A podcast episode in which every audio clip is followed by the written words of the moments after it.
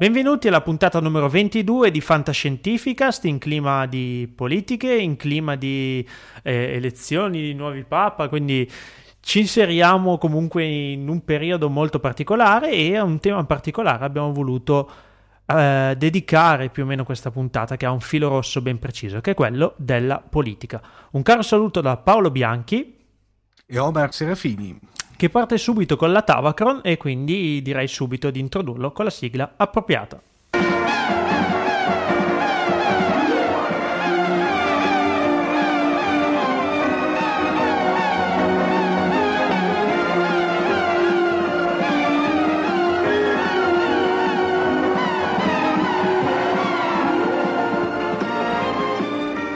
E in questa Tavacron Omar affronta un media franchise vero e proprio che sì. eh, affronta la politica in, eh, da un punto di vista con un taglio distopico, e si tratta di La fuga di Logan. Sì, come detto, proprio parliamo, Paolo, veramente di un vero e proprio media franchise, perché faremo veramente una, un excursus su quello che è nato dal romanzo del sessantasette eh, scritto eh, a quattro mani da Nolan e Johnson, per poi passare praticamente a quello che è stato il film, tra l'altro il film che ha vinto, fra parentesi, aveva fatto incetta nei Saturn Awards, che sono una sorta di Oscar eh, della fantascienza, e tra l'altro aveva vinto anche un premio Oscar, fra parentesi, film di, eh, fatto da, eh, a, a, da Michael Anderson del settantasei, per poi passare però eh, andando, come dire, scadendo un po' di qualità in quella che è stata la serie invece televisiva degli anni, sempre degli anni settanta, che veramente ha, secondo me, ha dato in maniera molto brutta e molto ehm, inclemente un ta- diciamo ha dato il colpo di grazia a quella che poteva essere poteva concludersi in maniera un pochino più degna. Quindi questa... il tutto parte da un romanzo del millenovecentosessantasette. Esatto. E da qui il partiamo roman... anche noi, no? Esatto, diciamo possiamo dare a grandi linee la trama. Diciamo che prima di tutto c'è da dire una cosa: il romanzo di Nolan e Johnson è intrinso in quella che era la controcultura americana degli anni settanta, per cui è molto cupo, molto, eh, come posso spiegarti, ehm, pessimista, che però alla fine si riscatta, per intenderci. Eh, siamo nel duemilacentosedici, eh, per intenderci, ehm, c'è stato... Nel, nel libro parliamo di, una, di, di un incremento esponenziale della popolazione eh, terrestre, che ha fatto sì che ci, ci, ehm, sia stato eseguito un intervento legislativo per far sì che ogni, ogni persona, ogni essere vivente avesse la durata della vita stabilita fino al massimo di ventuno anni. Per cui cosa succedeva praticamente? Tutto lo scandire della vita di ogni essere era eh, regolato da questi cristalli che venivano impiantati alla nascita ad ogni eh, persona, per intenderci, che cambiavano colore con il passare dell'età. Infatti era giallo dalla nascita fino ai sette anni, blu dai sette fino ai quattordici anni e rosso dai quattordici fino all'ultimo giorno, fino all'ultimo giorno che praticamente lampeggiava in rosso nero, praticamente, cioè lampeggiava per avvisare che all'ultimo giorno. Quando la gente raggiungeva l'ultimo giorno si presentava in questa sorta di eh, chiamiamola festa eh, della rinascita, che si chiamava Caruselli, in cui praticamente con la scusa, dopo che venivano reincarnati in, altri, in altre persone, venivano uccisi. Li facevano fuori. Li facevano fuori, bravissimo. Eh, cosa c'era? Diciamo che era una società perfettamente utopica, eh, non c'erano più, non c'era più povertà, non c'era più malattia, eh, era molto edonistica anche come, come società, eh, l'uomo poteva soddisfare qualsiasi tipo di piacere, da quello fisico a quello, diciamo, eh, culinario, eccetera.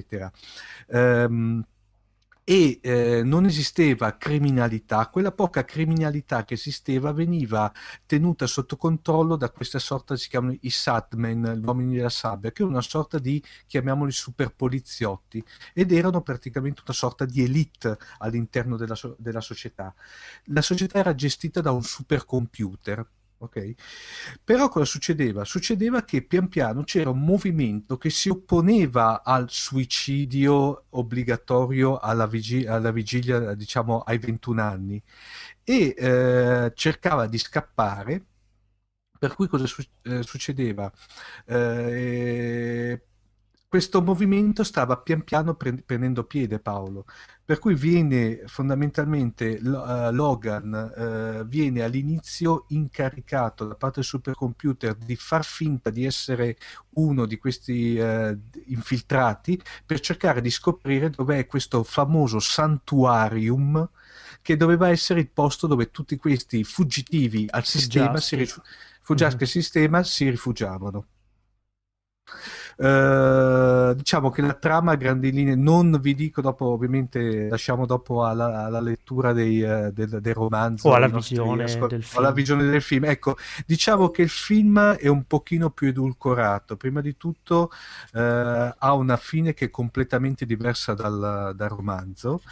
Uh, il film tanto è molto bello, io come accennavo nel fuori onda uh, l'ho rivisto mh, tra l'altro anche in un'edizione che diciamo rimasterizzata, per cui anche qualitativamente molto elevata, e devo dire la verità, uh, l'avevo visto tempo fa, non mi aveva particolarmente colpito, a vederlo adesso invece è veramente un bel film, tra l'altro come ripeto ha vinto nel settantasette il premio Oscar agli effetti speciali e ben cinque Saturn Awards sempre nel settantasei come miglior film di fantascienza, migliore fotografia, migliore sceneggiatura, miglior costumi, miglior trucco. Saturn Award che eh, sono diciamo gli Oscar della sì. fantascienza televisiva. Esatto, no, la fantascienza sì, televisiva, televisiva barra, cinematografica. cinematografica. Esatto, sì, il maggior sì, premio sì. fuori dall'Oscar, diciamo. Il, le differenze, qui mi soffermo sulle differenze, fondamentalmente come dire, a parte che, il, il, come vi ripeto, il finale è completamente diverso, eh, c'è il fatto che l'età, famosa età, è stata portata dai ventuno ai trenta anni, per intenderci, e, e poi vengono eh, inseriti una serie di personaggi un pochino diversi, tanto per, per come dire, accrescere un attimo la trama. Tieni conto, Paolo, che il romanzo è quello che il prof definirebbe un romanzo breve, veramente sono circa un centinaio di pagine, molto breve come romanzo. Eh, passiamo velocemente, ci sono stati nel frattempo anche diciamo fra il film e la serie televisiva sono stati editi eh, ben due serie di fumetti che si basavano eh, diciamo sia sul film sia sul romanzo. Eh, la prima serie fu, eh, di sette numeri fu eh, edita dalla Marvel Comics, signor editore settanta quindi fra settantasei settantasette, e tra l'altro esiste anche una versione in italiano di questa serie, è uscita oh. anche in Italia, eh, e fra parentesi in Italia però sotto il, il marchio della famosissima per gli amanti dei fumetti, per cui qui interviene magari, se la ricorderà il nostro amico Antonio Simonetti, la famosissima editoriale Corno. L'editoriale Corno era una casa che all'inizio è stata la prima in Italia a proporre i supereroi stile Uomo Ragno, Superman e anche i Fantastici Quattro. Ho visto che ha cessato l'attività nell'ottantasette, quindi forse ero un sì. po' troppo piccolo io per ricordarlo. Mi sì, spiace, piccoli, Omar, ma poi... per dirtelo così, ma avevo tre anni, quattro anni anzi. Comunque qualcosa dell'editoriale Corno ce la dovrei avere ancora in casa in qualche meandro di scatolone perché tengo con... Mentre invece poi invece sempre la seconda la seconda invece serie è stata edita invece a circa metà degli anni ottanta eh, dalla Malibu Graphics, che è una casa secondaria americana, per cui diciamo senza infamia senza lode. Eh, si è parlato sempre più recentemente, Paolo, di un rifacimento della Fuga di Logan, mm-hmm. ma sempre i soliti progetti, sai, della, come dire, della rinata fantasia dell'industria hollywoodiana, visto che la fantasia è tanta, per cui più che remake ultimamente non si fa, remake e reboot non si fanno, e, e qui mi fermo. E c'è questo progetto, per intenderci, che è portato avanti da, da Rinsch, che è un famoso produttore che vuole rifare il film ovviamente te- con la tecnologia tre D, che si rifà in maniera però molto più al romanzo originale che non al film mm-hmm, di Anderson mm-hmm. per intenderci. Ovviamente poi tagliando alcune cose, una scena molto famosa del libro e che è ambientata, Paolo, non so se l'hai mai, se l'hai mai sentita parlare, che lì ovviamente nel, fi- nel, nel libro è stata completata. Hai presente quella la montagna dedicata a Crazy Horse che stanno scolpendo negli Stati Uniti? eh, il cui progetto è fermo da, ormai fermo da una vita, che dovrebbe mm. diventare la più grossa statua eh, sulla faccia della Terra. Praticamente stanno scolpendo una montagna che dovrebbe diventare una statua alta circa centosettantasei metri. No, mi è sfuggita sta cosa. Eventualmente poi comunque, comunque li, li, linko nella, nelle note all'episodio il sito ufficiale. E ovviamente nella realtà questo qui è un progetto che è un ormai po' tipo è... un Monte Rushmore, cioè... Esatto, sì, però no. È molto più grosso e, e adesso è, sta andando avanti con sovvenzioni private stile crowdfunding praticamente, eh, però il... distruggiamo eh, montagna così eh. Eh, no, lì tieni conto che Eh, il progetto sta andando avanti da, da circa degli anni sessanta, hanno appena fatto la faccia de, di Cavallo Pazzo. Ah, bene. Per cui eh, non oso immaginare. Lì invece nel film, eh, nel, pardon, nel romanzo è finita la statua. E per esempio eh, il buon Rinsch diceva che per esempio la scena della statua eh, del romanzo non verrà ovviamente riproposta nel, nel, nel nuovo film, per intesi, perché non ha senso che, di, che esista, no? Da lì passiamo, Paolo, a quella che a me è stata quella che ha dato il colpo di grazia a questa, se vuoi, interessante, molto particolare serie, che è stata la serie degli anni, di, dei fine anni settanta praticamente. Televisiva. Serie, esatto, serie televisiva di quindici episodi, stroncata e, direi la verità, avendola vista recentemente, meglio così. Eh, è passata anche in, uh, un po' in sordina sulle reti ra- sulle, in Italia eh, sulla Rai l'avevano dato e io penso no, di esserci la, incappata no, ma nelle reti Mediaset no, la, l'andata re- sulle reti Mediaset no, eh, prima su Italia uno, poi su Canale cinque e poi è stata riproposta mh, diciamo verso il duemilasette sul canale satellitare Fantasy. No, duemilasette era... eh, me la ricordo sì. Tipo dieci anni fa addirittura, comunque diciamo che la, la, la serie fondamentalmente si, eh, riatta- si ricollega eh, più al film che non al romanzo e tratta eh, appunto delle vicissitudini della fuga di Logan, inseguito dal suo eh, diciamo ex amico, ora eh, diciamo ora nemico numero uno, che era Francis sette per intenderci, eh, e narra le, le vicissitudini che durante questa sua fuga incontra diverse persone, diverse situazioni. Dio, la serie è molto, diciamo... Eh, tirata per ah, i capelli? Tirata per i capelli e poi sminuisce molte scene, eh, diciamo molto dedicata ai ragazzi, molto adolescenziale, molto ingenua e certe volte anche molto idiota, passami il termine. eh, ripeto, io ho un, un ricordo abbastanza vivido del film, ma il telefilm onestamente ci sono incappato, ma non, non, non me lo ricordo perfettamente. No, guarda, io devo dire la verità, dopo avere... Non deve cioè... essere stato niente di, no, di eccezionale. No. Diciamo che io co- co- il consiglio che do è rivedersi sicuramente il film, che il film è veramente bello, ma veramente bello. E soprattutto leggersi il romanzo. Diciamo che si può benissimo leggerli eh, senza un ordine cronologico, tanto bene o male come, come ripeto, le differenze sono abbastanza um, sostanziali, ma nel finale. Ma tutti e due i finali vanno bene, eh, Paolo, hai capito? Mm-hmm. Poteva essere benissimo, eh, ambedue potevano essere finali alternativi, passami il termine, no? Nel senso, potevano essere applicati tutti e due.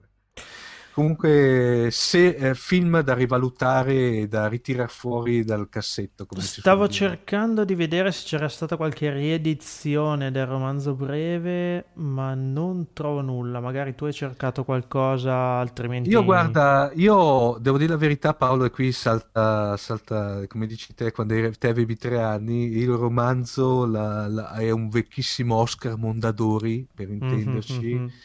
E ti parlo tranquillamente dei primi anni ottanta. Quindi diciamo a film io. girato e quindi sulla scia del film era stato poi esatto. pubblicato. Infatti tra l'altro sul, eh, sul bollino oro tipo tratto da cui è stato tratto il film eccetera eccetera. Però non vedo riedizioni, quindi vabbè, faremo magari una ricerca un pochino più approfondita per darvi eventuali riedizioni in lingua o tradotte in italiano. Sì. Comunque il romanzo è veramente breve, parliamo di un romanzo che si legge in, un, in due giorni. Eh. Può darsi che sia stato pubblicato in qualche rassegna sì, recentemente. Esatto. Ed, è mol- ed è molto bello, veramente il romanzo è molto molto molto bello. Faremo una ricerca. Ok, siamo giunti alla fine della Tavacron e a questo punto passiamo alla fantascienza Gold Edition. Oh my God! It's full of stars.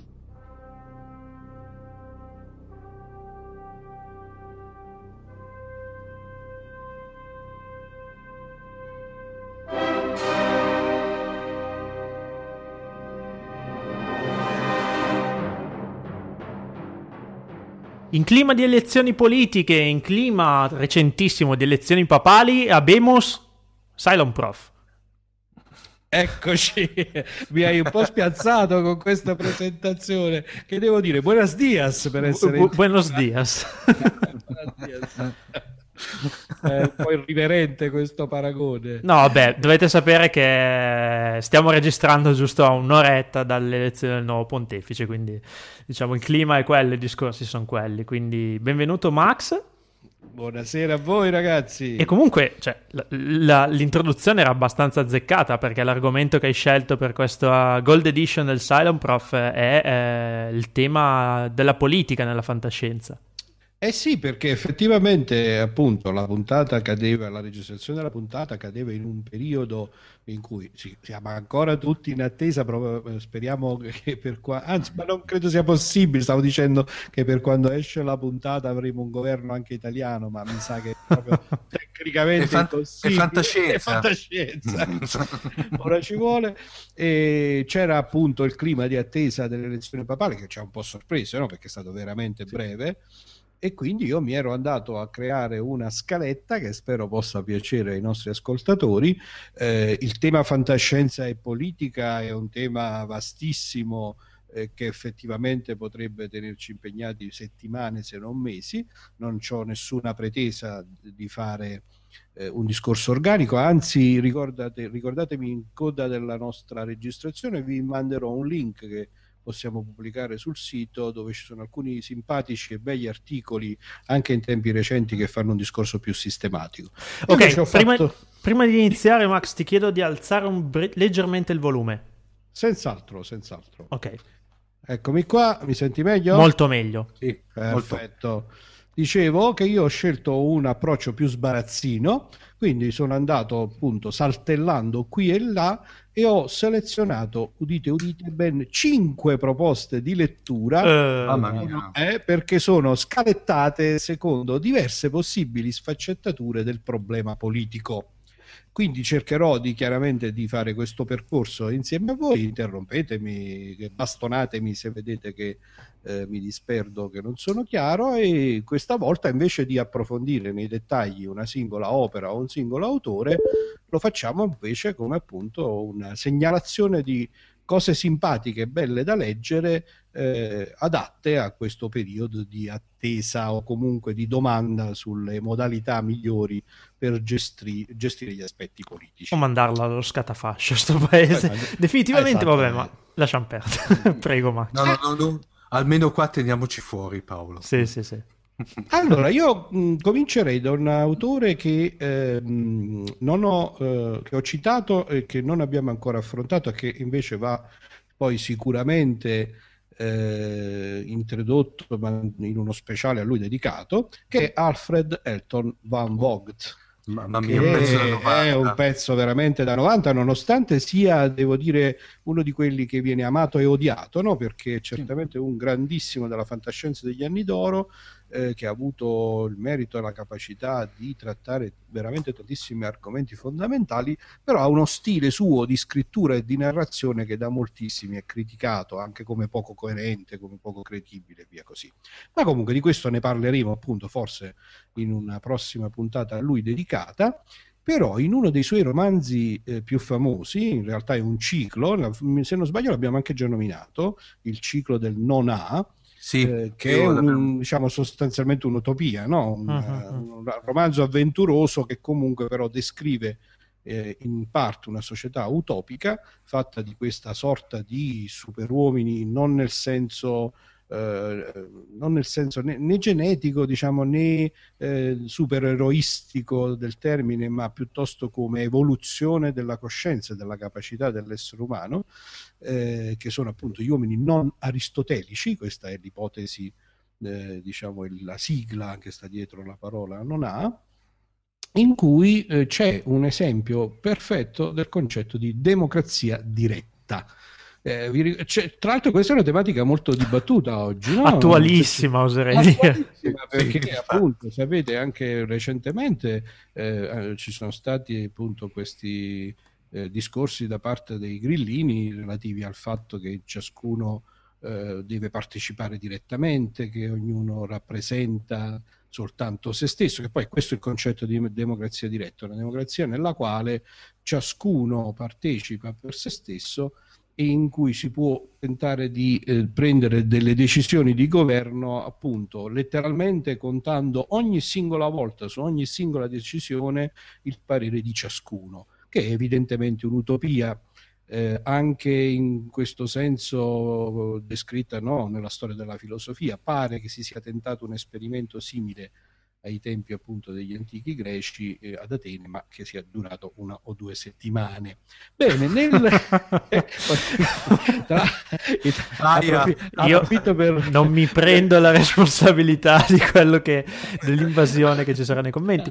Approfitto per segnalare che sono usciti due simpatici, interessantissimi articoli proprio sul tema della relazione tra le nuove tecnologie e la democrazia diretta sul web, eh, sul Corriere della Sera e sul sito del Corriere della Sera la settimana scorsa, per cui chi fosse interessato può approfondirlo. Però nel romanzo in questione, che vale la pena di leggere in assoluto perché è uno dei più bei romanzi di fantascienza che io abbia mai letto, ci sono due cose molto simpatiche secondo me. Innanzitutto la proposta di un metodo di selezione di questa elite, diciamo, di Eh, uomini destinati a costruire la società perfetta, che è eh, affidato a un computer, e quindi anche questo, diciamo, in qualche maniera è una tematica assolutamente interessante. Un computer che è la macchina delle selezioni, che fa effettivamente, anche questo mi sembra che è una cosa che forse nel passato abbiamo già citato, fa effettivamente delle selezioni, una specie di quiz, una specie di prove ginnico-mentali durante le quali vengono selezionati Eh, i, le persone che sono riuscite ad evolvere, a raggiungere questo livello di, cioè, diciamo, di assoluta coscienza, consapevolezza, competenza, eh, onestà e tutti gli aggettivi che vi possono venire in mente, che quindi sono meritevoli di eh, partecipare a questa società perfetta, che è stata da Van Vogt immaginata sul pianeta Venere. Sul pianeta Venere vige appunto la democrazia diretta attraverso un meccanismo, eh, in questo momento mi sfugge se è telepatico in senso stretto, ma mi sembra di no, affidato comunque a una forma, diciamo, eh, simi- che possiamo considerare simile al nostro web, diciamo un meccanismo con un uh, sistema di comunicazione istantaneo e eh, non è neutrale, quindi che non filtra nessun tipo di contributo. Ogni volta che bisogna prendere una decisione su una qualunque cosa che abbia un impatto di livello governativo planetario, c'è questo consulto istantaneo per cui tutti questi eh, queste persone che partecipano a questa società otavistica votano direttamente e si prendono la decisione attraverso questo consenso partecipativo. Sarebbe veramente una cosa simpatica da sperimentare nella nostra povera Italia. La mia stima è che dureremo tra i venti e i trenta secondi. C'è una differenza fondamentale, che la classe politica lì l'aveva determinata la macchina delle selezioni. Ecco. Ecco, sarebbe molto interessante applicare il concetto di macchina delle selezioni alla nostra attuale classe politica e vedere se ne sopravvive qualcuno. Ecco. Proseguo per evitare appunto di, cammin- di proseguire oh, su questa lastra di ghiaccio sempre più sottile. Offonde, offonde il computer al limite. Eh, ma lo sapevi, Max, che era un argomento scottante. Eh, eh sì, ma d'altro canto appunto ogni tanto bisogna buttare un sassolino. Eh sì, sì, sì. Comunque non dimentichiamoci, quindi, primo suggerimento di lettura, il ciclo del Non-A di Alfred Elton Van Vogt, che ci dà l'occasione di sperimentare questo concetto di democrazia diretta, che peraltro, insomma, diciamo, è chiaramente molto incidentale all'interno della storia nel suo complesso. Bene, un'altra, proseguendo, diciamo, verso eh, diciamo nella mia scaletta sto, andrò man mano verso autori molto noti. Eh, invece nel nostro percorso voglio nominare un autore che mh, secondo me non è il conosciuto di più, soprattutto diciamo ai, alle persone di giovane età, che si chiama Ben Bova. Voi lo conoscete? Uh, Avete sentito nominare? Sì, già forse ho già nominare. letto qualcosa. Lo sapete che Ben Bova ha vinto ben sei premi Hugo? Mm-mm. Però, però aver letto qualche nella vecchio... categoria Best Editor, Urano. Perché lui è... Eh, è stato per tantissimo tempo il direttore di una delle riviste eh, di fantascienza più longeve, più amate e che è ancora in vita, che è Analog. Mm. Eh, noi non abbiamo um, in realtà eh, mai parlato abbastanza del ruolo che hanno avuto nella fantascienza, soprattutto dell'età sì. d'oro, le riviste, di come questo si è trasformato. Mm. È stato un ruolo molto molto importante, che tutti i più grandi autori di fantascienza sono venuti fuori con romanzi a puntate eh, pubblicati su queste riviste. Analog è una delle riviste appunto di riferimento. Ben Bova è stato per tantissimi anni l'editor, quindi quello che sceglieva le storie e che le pubblicava. È stato anche un prolifico autore di fantascienza mm. e io qui lo cito perché in uno dei suoi romanzi ha affrontato il problema della complessità crescente della politica, la politica dei tempi nostri, la politica di una società avanzata, moderna, complessa, go- globale, quale quella in cui noi ci troviamo a vivere e quale quella che si potrebbe proiettare in un immediato futuro, richiede sempre di più che chi governa, soprattutto il capo del governo, abbia una capacità Eh, che multisettoriale, come dire, no? Deve essere un bravo ovviamente diplomatico, deve essere anche capace di prendere decisioni molto importanti in tantissimi settori, in settori dell'economia, dell'educazione e via così. Come si fa? Come si fa ad avere una persona o più persone? Immaginate in un mondo, per esempio, come gli Stati Uniti d'America, dove sappiamo che molte delle capacità e delle problematiche politiche poi si concentrano nella figura del presidente. Come si fa ad avere una persona che abbia tutte queste doti? E beh, è semplice, basta moltiplicarla. Il Presidente moltiplicato è un romanzo di Ben Bova in cui si affronta questa tematica. Naturalmente è abbastanza semplice capire che lo si fa col te- con il tema della clonazione. E quindi è abbastanza appunto eh, carino capire che in realtà di presidente non ce n'è uno, ce ne sono vari, sono tutti cloni, ma il romanzo è veramente ben fatto, divertente, eh, in realtà non ha un taglio poi particolarmente ironico, satirico, è piuttosto serio nel modo di affrontare le conseguenze di un eventuale complotto, di un eventuale eh, tentativo di gestire le cose politiche in questo modo. Uh, perdonami Italia, ma Massimo, scusa, eh, ma nel senso che lavoravano in multitasking i cloni? I, sì, in realtà mh, la cosa era tenuta segreta. Beh, adesso non vorrei raccontare proprio tutta eh. la trama, perché per qualcuno che avesse voglia e divertimento a leggerlo è comunque costruito eh, come quei romanzi di fantagialli, fanta, i fantagialli di cui abbiamo sì. parlato più volte. Comunque sì, diciamo che Eh, c'era una sorta di lavoro di squadra. Eh, la cosa si complica perché poi questi presidenti cominciano a morire uno dietro l'altro e insomma è abbastanza difficile da gestire.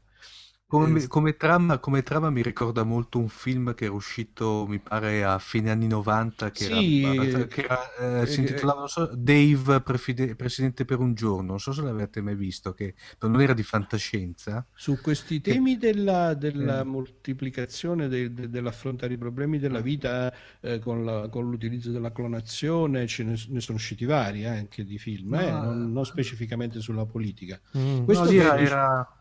Questo che dici era... tu non ricordo. Fumetti, no, questo qui, era, questo qui era molto semplice, parlava fondamentalmente che c'era il, il presidente che aveva avuto, degli Stati Uniti, che aveva avuto un ictus e veniva sostituito da un uh, sosia perfetto, praticamente, ah. su tutti i punti di vista, che, come si chiama, che però veniva utilizzato anche come controfigura in certi casi del, del, del presidente. Il problema è che questo qui si rivela più in gamba del presidente.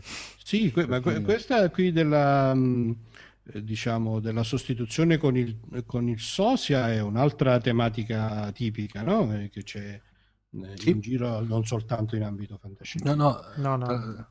no tra l'altro poi... Eh, Sto preparando, sto, siccome sto, mi sto portando avanti con i lavori e mi sto preparando per due prossime puntate di Tavacron che saranno correlate su due serie storiche di fantascienza degli anni cinquanta americane, e qui mi fermo.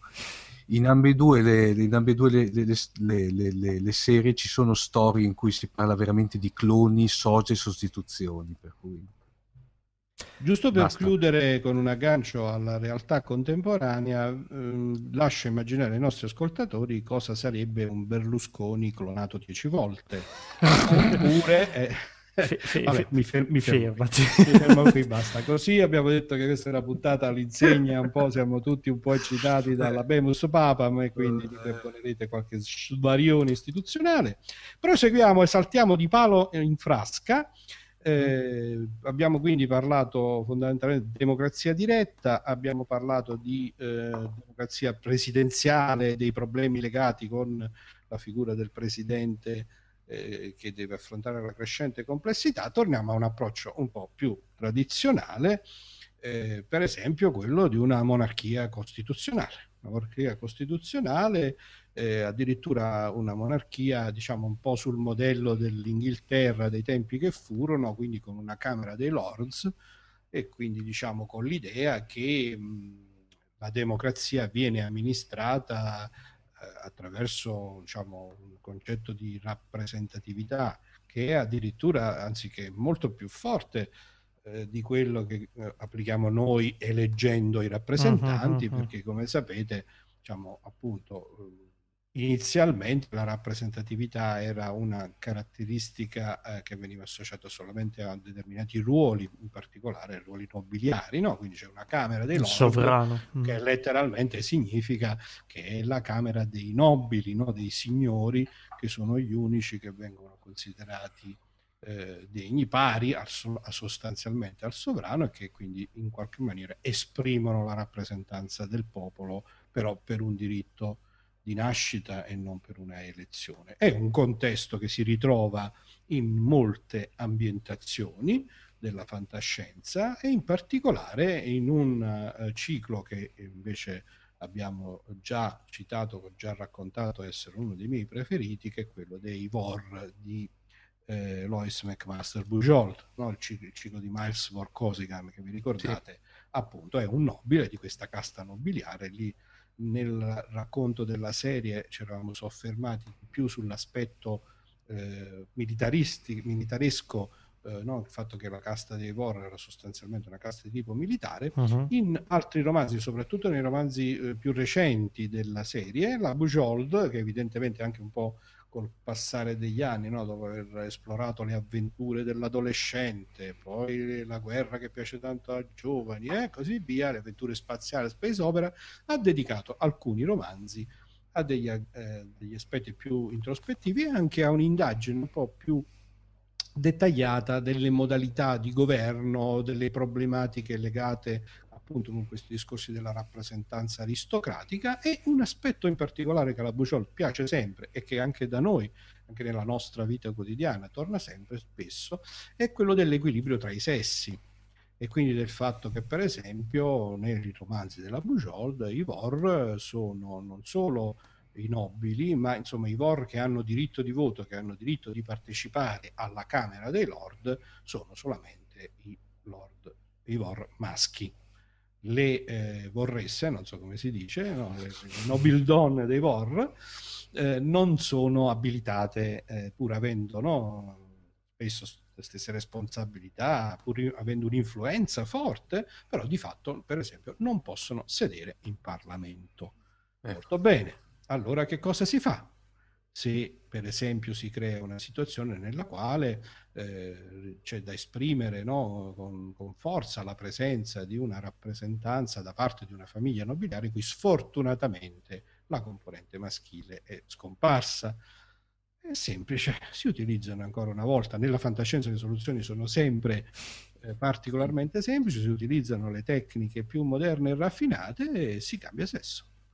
Nel romanzo Guerra di strategie, eh, che in realtà è una traduzione un po' ardita dell'originale A Civil Campaign, che starebbe più a dire, a significare, no, una, appunto, una campagna eh, di tipo civile, quindi un, un impegno politico di tipo civile sostanzialmente, la Bujold, che come sempre scrive rac- rac- romanzi estremamente divertenti e godibili da, da leggere, eh, inserisce nel contesto di questa trama questo problema un personaggio che originariamente si chiama Lady Donna e che si trasforma in Lord Donna. E eh, diciamo, buona parte, la parte finale, il terzo finale del romanzo è proprio dedicato all'ingresso nella Camera dei Lord di questo personaggio che, avendo cambiato sesso ed essendo diventato pienamente funzionale in senso maschile del termine, richiede ed ottiene l'ammissione alla Camera dei Lord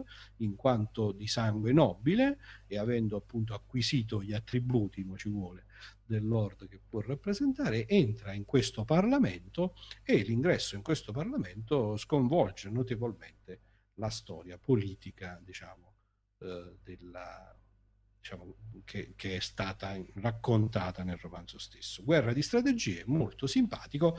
Io ce l'avrei in mente due o tre possibili paralleli con la situazione italiana contemporanea. Vabbè, ma, no, mi asten- ma mi astengo vabbè. completamente perché questo tema è troppo delicato. Troppo delicato. Il romanzo è divertentissimo e l'argomento in questione è trattato in maniera estremamente simpatica, eh, piacevole, gradevole per tutti, per tutte le per tutti i gusti, e quindi ne raccomando l'assoluta lettura per vedere ogni tanto anche qualche ipotesi più avventurosa, diciamo, di soluzioni ai problemi politici contemporanei. Siamo addirittura di arrivo, se non avete altre domande, ho due fuochi d'artificio finali. Vai Max, Vado. Vai, vai, Max. Andiamo sui metodi di elezione. Abbiamo visto un po' di, di diverse possibilità. Ehm... Ce n'è una che, diciamo, per esempio, in caso di dittatura, uh-huh. in caso di dittatura, supponiamo di avere uno scenario nel quale eh, c'è un, uno, un, uno stato cattivo, diciamo così, con un dittatore cattivissimo che minaccia tutto il resto del mondo. E, come si fa? Come, come si gestisce una situazione di questo tipo? Ci si allea, tutto il resto del mondo si allea e naturalmente no, fa guerra a questo a quello, esatto. cattivo e al dittatore cattivo. Ne abbiamo visti di casi eh, nella abbiamo storia. visti di casi del genere. Bene, il, racco- il romanzo breve che voglio segnalarvi si intitola Il Tempio di Satana, Satan's Shrine, è di un autore di fantascienza meno noto che a me piace molto e che anche, anche lui sarà in una delle future puntate della nostra, della nostra avventura fantascientifica, oggetto di uno speciale a lui dedicato. Si chiama Daniel Galoui, eh, credo che sia di origine francese, si scrive Galouie, con la, con la uh-huh. I francese, fine, uh-huh. con, con la Y, scusatemi. Eh, il Tempio di Satana racconta della, del, diciamo, dell'alternanza al potere, quindi di come si fa a sostituire questo dittatore cattivissimo, appunto, da essere chiamato Satana, eh, con una sorpresa veramente simpatica. Questa, questa storia non la posso raccontare perché rovinerei la lettura del romanzo, del racconto breve, del, del romanzo breve, scusate, è un racconto lungo, romanzo breve, sono diciamo una settantina, un'ottantina di pagine. Uh-huh. Anche questa è un'avventura molto simpatica, vi posso assicurare che la soluzione escogitata dall'autore è veramente molto particolare e molto interessante. Eh, finisco con un grandissimo della fantascienza che è Isaac Asimov. Eh, infatti ho detto, quando è che lo tirerà eh, fuori? fuori? Isaac Asimov si potrebbe citare per tantissime cose, per esempio nel ciclo della Fondazione, no? nel ciclo eh, della Galassia Centrale, Eh, viene affrontato no, il problema di, la, dell'alternanza dei sistemi di potere. La politica eh, è proprio il perno. La politica, come anche diver- diverse modalità, no? anche se in fondo viene presentata comunque l'idea che poi l'impero galattico eh, sia la soluzione politica migliore, quella più stabile, no? Però per arrivare all'impero galattico no, si passa attraverso eh, diversi tipi e diversi stati di formazione politica. Ma io in realtà voglio citare un racconto che pure è molto, credo, noto e si trova su rete molto facilmente, che si intitola Diritto di voto, nel quale Asimov esplora e presenta eh, l'idea che con i moderni sistemi di analisi statistica delle eh, intenzioni di voto alla fine sia sufficiente far votare una sola persona. Quindi tutto il racconto eh, si sviluppa nella eh, descrizione di questo sistema. In realtà è, è un dialogo tra un nonno e la nipotina, in cui il nonno racconta alla nipotina che pensa che c'era una volta, addirittura c'erano dei sistemi di voto che richiedevano a tutte le persone di votare. Mamma mia! Una cosa veramente... Oh. Eh? Mentre invece eh, grazie all'appunto avanzamento della tecnologia, e quindi come sempre succede spesso, come spesso succede nel racconto di Asimov, alla presenza di questi mega calcolatori elettronici galattici con i nomi di Megavac, Multivac, Multivac, eh, Multivac è il nome preferito dall'autore, che eh, anzi tante, è stato poi esplorato in tante varianti, raggiungendo a volte anche, no, nel famoso, quell'altro famoso racconto in cui questo mi sfugge il nome, in cui il calcolatore raggiunge un livello di complessità tale da diventare Dio. Qui molto più modestamente il calcolatore raggiunge un livello di complessità e di precisione dell'analisi statistica tale che l'elezione, eh, diciamo tutto quello che eh, a, a merita di essere espresso attraverso voti, viene fatto confluire su un'unica persona. Il calcolatore sceglie quest'unica persona in maniera che esso sia rappresentativo della volontà politica dell'intera nazione, con quell'unico voto, con quel diritto di voto, conclude lì tutte le operazioni relative. Questo in Italia sarebbe un metodo veramente simpatico.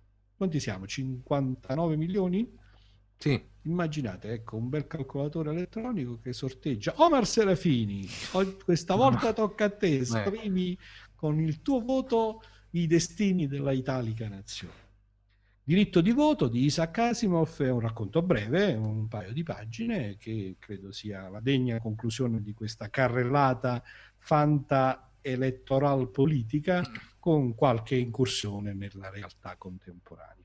Vi ho quindi segnalato cinque letture molto divertenti, che vanno dal raccontino al racconto brevissimo al romanzo della Bujold o quello di Van Vogt.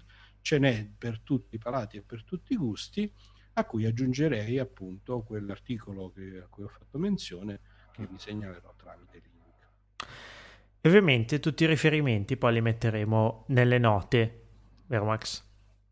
Certo. Senz'altro. Ok, ti ringraziamo tanto per aver camminato sulla lastra di ghiaccio con noi fino in questo momento. Grazie a voi ragazzi, alla, e alla prossima. prossima puntata. Ciao. Ciao. Ciao.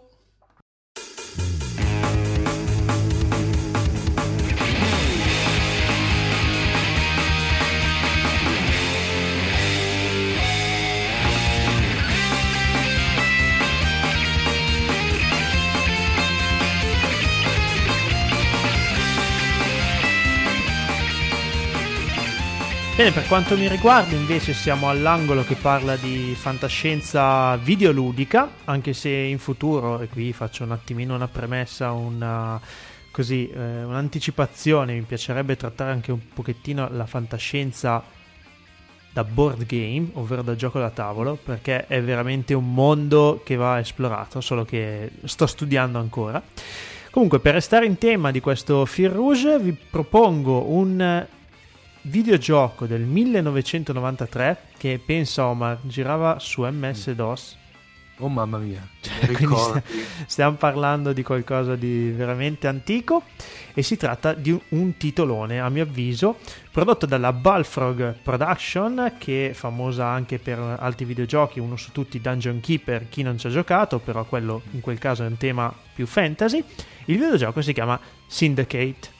Eh, Syndicate praticamente in, um, in traduzione letterale inglese sarebbe eh, sindacato, eh, non, non tanto scusa sindacato, ma mh, nel senso come cartello, mm-hmm. Ok? E in effetti il videogioco è uno sparatutto però un pochettino, diciamo, strategico, eh, assomiglia un po' a un videogioco che uscì poi nel novantotto novantanove, si chiamava Commandos, in cui praticamente mm. sì, si doveva sparare, ma eh, all'interno di un contesto che eh, poteva essere un quartiere di una città piuttosto che eh, altre situazioni, in grafica isolineare, che in quegli anni prendeva molto, stava iniziando a prendere piede. Eh, per cui, Paolo, per i non addetti ai lavori come sottoscritto, significa? Grafica isolineare, dovete immaginare che praticamente è una specie di falso tre D in cui le isometriche mm. le fate a... alle superiori? Sì, sì, quello sì. Ok, eh, sì. C'è un asse X, un asse Y, un asse Z che danno una falsa parvenza di tre D, in realtà non è per... un tre D.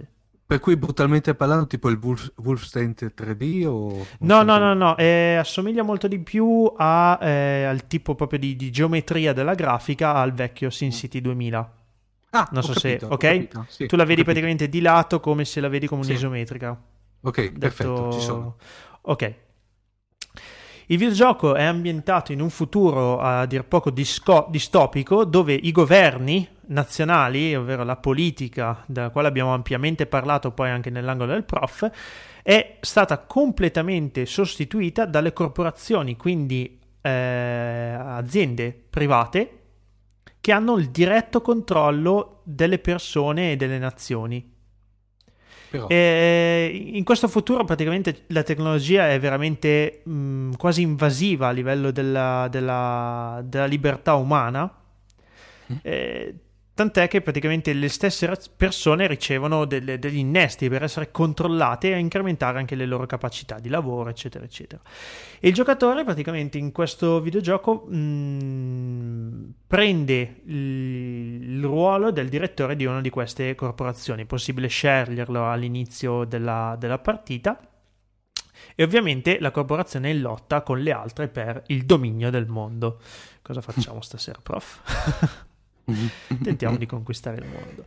Eh, come fanno questo? Diciamo che ogni nazione mh, che si vuole invadere, diciamo, all'interno del videogioco è rappresentata da una determinata ambientazione. Può essere una piazza, può essere un edificio di qualsiasi tipo, una metropolitana o quant'altro, e ci sono delle missioni Da, da effettuare per aumentare la propria influenza. Possono essere rapire persone, piuttosto che il furto, piuttosto che fare un attentato, eh, uccidere dei politici, eccetera eccetera. Per far questo il giocatore si serve di quattro agenti lobotomizzati praticamente, eh, controllati dalla corporazione in tutto e per tutto, e con eh, un tipo di, diciamo, possibilità di eh, trasformarli in veri e propri cyborg, in, in, ricorrendo nei, negli inframezzi tra una missione e l'altra a veri e propri interventi chirurgici, ad esempio. Un, è possibile una sorta di, pot- di potenziamenti potenziamenti esatto. Più, più la, la corporazione si fa strada tra le missioni, ovviamente più le quantità di, di le disponibilità economiche aumentano. È possibile fare anche innesti chirurgici importanti, acquistare magari agenti più o meno ferrati, eccetera eccetera. Quindi c'è anche una gestione un pochino manageriale della, mm-hmm. della distopia, se vogliamo, in questo videogioco. E ehm, la cosa interessante sono due, allora, perché diciamo sono gli elementi veramente di novità che ha introdotto questo videogioco. Il videogioco intanto è di tipo amorale, nel senso che eh, mm. ovviamente muovendosi in scenari di tipo cittadino piuttosto che comunque civili, eh, si possono incontrare anche altri tipi di persone, e eh, l'obiettivo è raggiungere, diciamo, lo scopo della missione, no matter what. Cioè, quindi se io per raggiungere la fine della missione mm. mh, proseguo e eh, ammazzo, che ne so, l'obiettivo come un cecchino, oppure faccio fuori tutto quello che si muove nell'arco di, di un chilometro, ai fini del gioco non cambia. Ah. Quindi è assolutamente... Cioè, libertà assoluta. Libertà assoluta. Eh, c'è un forte livello di interazione con il livello, quindi infatti i giochi duran- gli agenti durante il gioco possono interagire con i mezzi pubblici, ad esempio, oppure le automobili, oppure quant'altro, e c'è un forte, una fortissima in quegli anni eh, implemento dell'intelligenza artificiale anche ecco, nei personaggi appunto... secondari. Quindi ad esempio la gente che cammina per strada ma non tira mm. fuori una pistola, non dà nell'occhio, appena tira fuori mm. una pistola succede mm. il delirio totale. Quindi appunto ti, da, quanto, da quanto ci racconti, Paolo, cioè tenuto conto dei tempi era abbastanza avanzato, era avanti quindi. Era avanti da un punto di vista grafico, perché nel novantatré forse ancora SimCity non era uscito, non vorrei dire una stupidata, ma mm. fammi eh. vedere, SimCity duemila, lo faccio in diretta, era un videogioco del millenovecentonovantaquattro, quindi ha preceduto di un anno la grafica isolineare di SimCity, anche se il gioco è estremamente diverso, però soprattutto per ambientazione, per interazione con le cose che sì. si trovavano nell'ambiente, secondo me è stato un precursore dei tempi, e in effetti l'accoglienza fu molto positiva, anche se venne criticato molto per la violenza. Come ho detto, era un videogioco di tipo amorale, quindi eh, si doveva raggiungere l'obiettivo anche facendo strage, quindi era un pochettino magari così sì. visto in maniera un po' sì, sospettosa eh, da questo punto di vista, oppure non politically, politically correct, giusto? Sì, esatto. Mm. Negli anni novanta, in particolare nel novantatré novantasei, Syndicate ha avuto due espansioni, quindi due, diciamo, add-on al, al, al videogioco originale. La prima mm. utilizzava lo stesso motore grafico, la seconda ha avuto qualche ampliamento, mh, diciamo dovuto più che altro al fatto che la Balfour nel frattempo aveva fatto uscire Dungeon Keeper e quindi aveva un motore grafico un pochino più allegro, però mm. di fatto non cambiava le dinamiche del gioco. Nel duemiladodici invece la Electronic Arts, perché la Balfrog, se non mi sbaglio, eh, adesso non vorrei dire un'idiozia, ma s- dismise l'attività nel duemilaquattro, vendendo appunto il marchio all'Electronic Arts. Nel duemiladodici la casa editrice che tutti conosciamo ha ripreso in mano il progetto, ha fatto un videogioco di tipo sparatutto in prima persona in questo caso, quindi si perde l'isolinearità e si passa ad un prima persona, diciamo, classico. Eh, per Windows, eh, Windows, Xbox trecentosessanta, PlayStation tre. Eh, si tratta di un nuovo capitolo di Syndicate, riprende la storia dove l'aveva lasciata Syndicate Wars, che era l- l'espansione del novantasei. Per cui...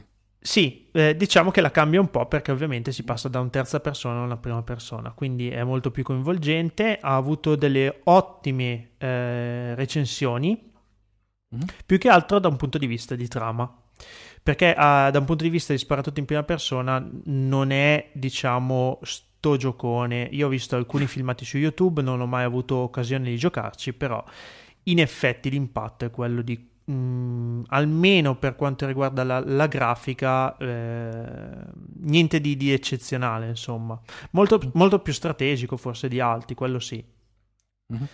Per eh, cui era, cioè, per intenderci, i, i, questi, i tre Syndicate comunque hanno un filo, un filo rosso di trama, per intenderci. Cioè sì, sì, una, sì, sì, sì. Non sono, non sono dei semplici remake uno dell'altro, cioè hanno una trama coerente fra di loro. Sì, diciamo che mentre nei primi Syndicate la, l'anno d'ambientazione non era ben um, settato, nell'ultimo videogioco del duemiladodici eh, l'ambientazione è del duemilasessantanove, forse viene definito un pochino questo, però niente di eccezionale da un punto di vista della, della trama. Si tratta di fatto di una continuazione, riprende le, la, le vicende dell'Eurocorp, che è una corporazione che eh, prende, diciamo, sopravvento nel secondo videogioco, riprende questa storia e, e dà una chiave un pochino più moderna. Si tratta sempre comunque di un videogioco di tipo strategico, sparatutto in prima persona, cyberpunk. Molto interessante, devo dire. Bene, mi chiudo qui. Direi di passare a questo punto ai saluti, se non hai domande.